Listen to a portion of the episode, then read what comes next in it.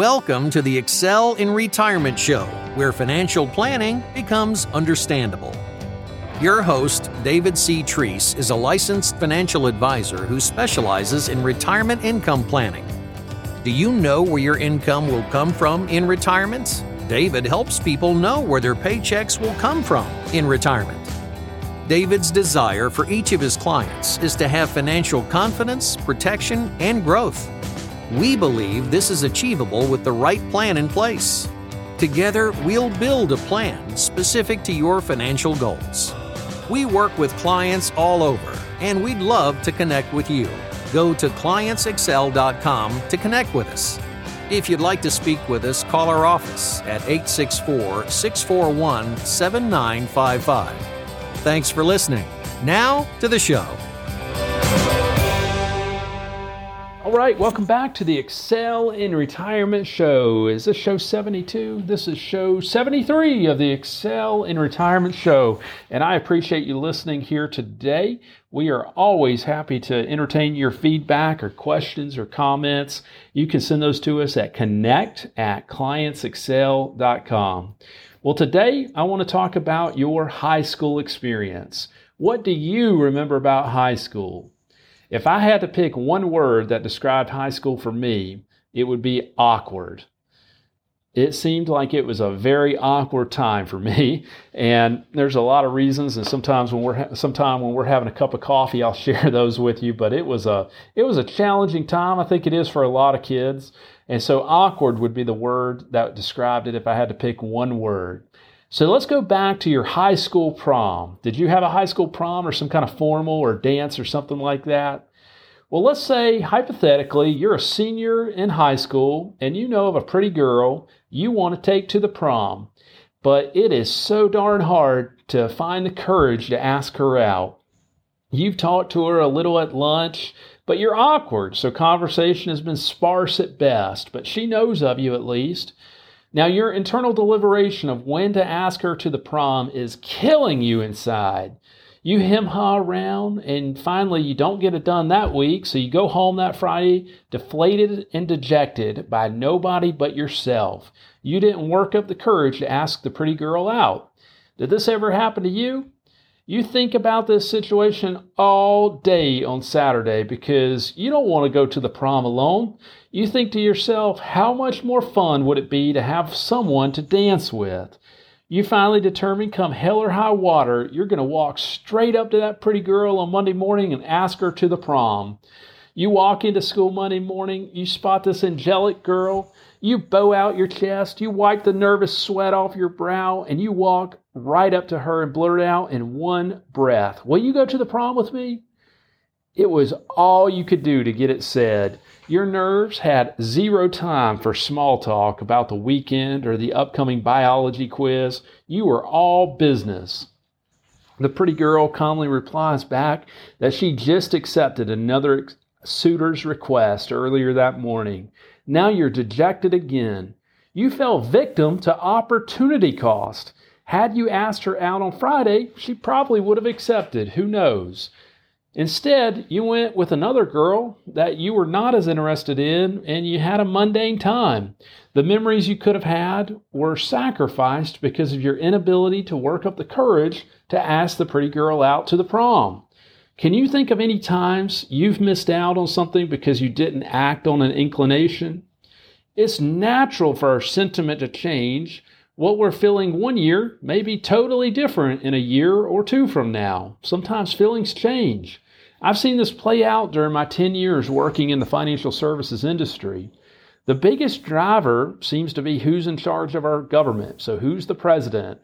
And it really affects the way people feel about their finances and the overall economy and stock market. But over the last year, something new has started to develop. And I want to show with, share with you here how it may be costing some people thousands of dollars. And that's really no exaggeration. Stick with me here and I'll explain. We're told financial sentiment is driven by two main factors greed or fear. It's our basic instincts, and it's often easy to see which one we're more prone to when it comes to our money.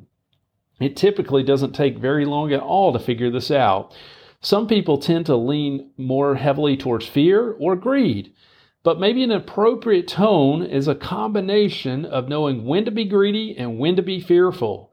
Then you want to develop rules for how you are invested. If you don't have rules established beforehand, you're just going by feelings, which is not how we should run our finances because I think you may agree that sometimes our feelings can be irrational and we don't want irrational thought processes affecting our finances. So that's a that's a good rule to have rules. if you don't know uh, what to do or you don't have enough information to make a decision, sometimes we default to doing nothing. In our illustration above, that's what the high school boy did initially. He did nothing, and when he did do something, the opportunity was gone. Opportunity cost is the expense we pay when we delay making a decision. So when we delay making a decision, that's opportunity cost and it's an expense. So let's talk about, about why some people may be hesitant to make decisions with their finances right now. The last 20 months have been filled with uncertainty. COVID 19 emerged and has caused destruction, despair, and isolation. Those are the three words that I would use to describe COVID 19 destruction, despair, and isolation. Then the government started stimulating the economy by lowering interest rates even lower and printing money and buying bonds and equities. Then we had a divisive and, con- and, contested presidential election that resulted in a new presidential administration. Even now, things seem to be uncertain with how things will play out in the long term. And many people have been reluctant to invest their retirement savings. This is the first time I've seen this many people sitting in cash or cash equivalent accounts in my 10 years of doing this business. And it seems reasonable, though, to a degree that they would be reluctant, right? Well, the bad news keeps coming because there's a cost to not investing your money. So let's talk about that. Let's say hypothetically you have $500,000 sitting in cash so it's not invested. And let's say it's just in a money market or cash equivalent account and it's not earning interest. Let's say this $500,000 is in your IRA. And if you were able to make just a modest return of 5%, you would end the year with $525,000, right? So you had 500,000, you made 5%, so your account balance at the end of the year is 525.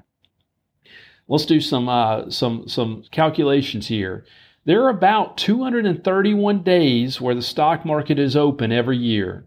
If you were to, to divide that $25,000 by 231 days, that would equate to $108.23 per day. For any day you're not invested and earning 5% in this hypothetical illustration, you're not making $108.23. Now, obviously, these numbers are simplified for illustration's sake, but that 108.23 would equate to lost opportunity of $2,146.50 per month when you're uninvested. So your opportunity cost for being in cash and not invested is $2,146.50. That's taking 5% and dividing it out over 231 days. What can you do with $2,146? I can pay my mortgage with that and a little few more expenses actually.